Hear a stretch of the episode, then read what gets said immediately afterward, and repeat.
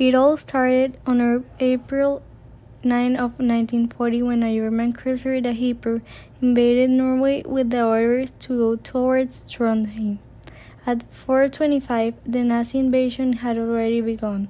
It only took half of the day for Leif Tronstad, a teacher at Norwegian Institute of Technology, gathered everyone and told them that they were under attack, without knowing Hitler's intention.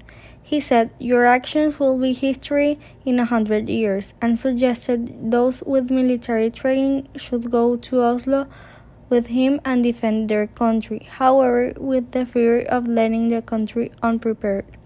The German soldiers occupied streets with machine gun nests and mortar positions. Contrary to Tronstad, Knut Haukelid took halfway to Oslo and went to the army headquarters, where they got the news of the invasion. He fought three weeks for his country, and finally he traveled to see his parents that told him, "Get out and fight," which was his plan. In nineteen thirty-six, he saw Hitler's propaganda, and he was restless until he achieved his purpose of defending his country. Hitler controlled the entire country. Haukelid and his friend tried to contact Allied forces from their own spy network, but wasn't possible. However, they didn't give up. Many things changed. Traveling without I D was illegal, and radios were banned. Schools needed to teach students that Hitler was their savior. Coal, gas, food, milk, and clothes had strict rationing, and some Norwegians supported the changes, but many others pushed back against Nazis. Many people were arrested or executed. They arrested Haukelid's mother and wife. Soon, Nazis gained the control of Norwegian Institute of Technology, and they intended to use every space for their war machine. In Vida, a region in Oslo, chemical plants in town used hydrogen to make fertilizers and produce heavy water by producing electrolysis, because the substance didn't break down as easily as normal water. Jomar Braun, Tronstad's college classmate, ran the Norsk Hydro hydrogen plant at Vemork, and in nineteen thirty-three, with the collaboration of Tronstad, they proceed with the idea of heavy water industrial facility to Norsk Hydro. Braun provided the perfect setup for its manufacture.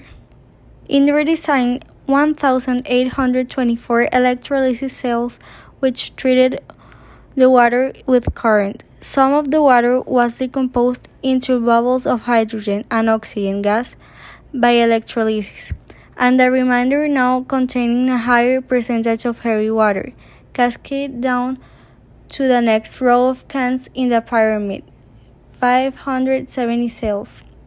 Then repeat the process through the third, fourth, and fifth rows of electrolysis cells, which contained only ten percent of heavy water.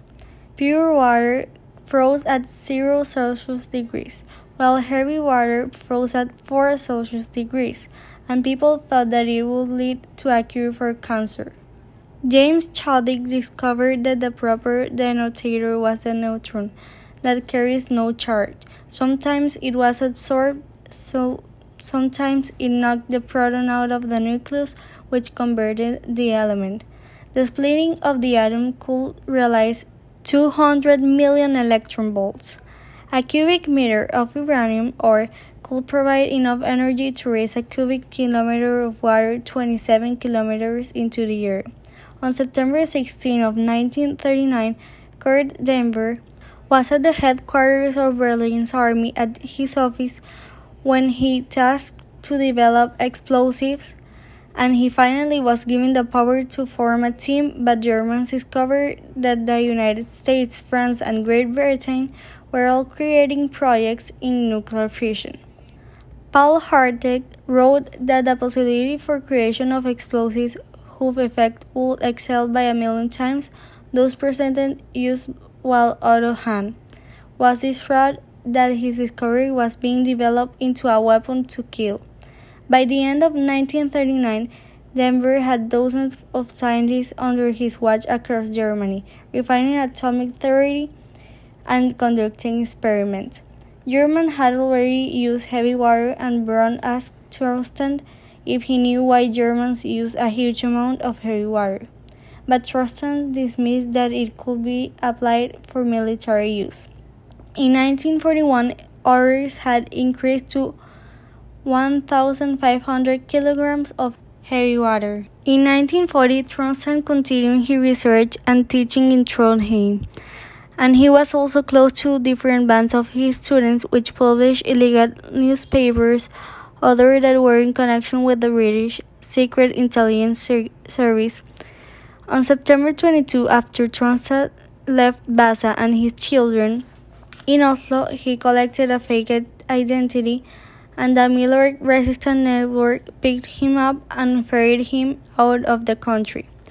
And on October twenty-first, he arrived at King's Cross Station in London, where soldiers crowded the streets, and floating armada of grey barrage balloons hung in the sky to interfere with German bombers. Many people had been killed, wounded, and left homeless by the blitz. In September nineteen thirty-nine, Hitler invaded Poland, and he told the world that soon he would employ a weapon against which war would not be dispensed. Two German pilots were overhead on time speaking about the new bombs and how dangerous they can be with the power of an earthquake. Germans were manufacturing an uranium bomb that has an enormous power that can blast even a whole town. In April of nineteen forty-nine, a French spy alerted British allies Nazi efforts for the uranium bomb by using heavy water from a plant.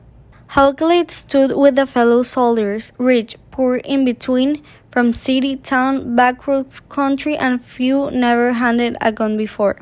Others were marksmen, and with his phrase, "Never give your enemy half a chance," they learned that two shots quickly in a row to make sure their enemy was down, how to make down and disarm an enemy only with their hands, and how to send messages in Morse code. They had daily two hours classes in demolition. From five to eight p.m. they were free to relax and eat before the night exercises began.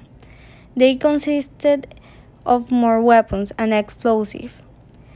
Admirable, the training was crossing ice-cold rivers and rappelling down steep ravines. Using British and foreign weapons, they practiced instinctive shootings at Norwegians live in places that, like hunting lodges, granite mountain peaks, steep valleys, and long stretches of moors. The fact that Haukelid was surrounded by Norwegians made him happy. On January thirty-first, the visitor Oscar Torp and Major General Colin Gubbins were guests of honor. Torp promised a new era of cooperation between the exiled Norwegian government and the British. Then Torp and Gubbins introduced the two officers who would command them, Lieutenant Colonel John Wilson and Leif Tronstad, who Haukelid had already met before. After Einar Skinnarland had fallen and dislocated his kneecap, he got operated at Saint Joseph's Hospital in a port town in southern Norway. Two days after his surgery, Skinnarland boarded at Galsund in Kristiansand for the trip for Fleckford to see his hackers. On board, there were no Germans, and he met Starheim. Skinnarland was scared because he was a novice, while Starheim was prepared for what they were doing. Finally, they tied up the captain with ropes, and now they needed to survive the voyage to Aberdeen. Starheim wanted to set a course directly west, but they were close to a German fortress, so they could proceed with their plan after the night. Once it was dark, they would have until the break of the following day before their absence was noticed. So they followed the captain's advice, and once darkness fell, they headed away from the coastline. They heard a plane at the distance from the Nazis. They got spotted, but the fog blanked them and saved them. After that, they saw red, white, and blue of the Royal Air Force plane that signaled back them with the congratulations. The information Tronstad gave helped British determine that heavy water was critical for the German program. On April twenty-third, nineteen forty-two, the Tube Alloys Committee met at Old Queen Street in London, where they talked about the experimental work on the mechanics of building a bomb, cooperation with the Americans, and they also talked about the findings of a new S O E source in Norway. Tronstad worked all day and all night on heavy water. The production was up to one hundred twenty kilograms a month and brought concentrations of heavy water quickly up to ninety-nine point five percent purity. With a uranium machine, they could power ships, possibly even aircraft. With plutonium, they could produce explosives that will be a million times more effective than previous explosives.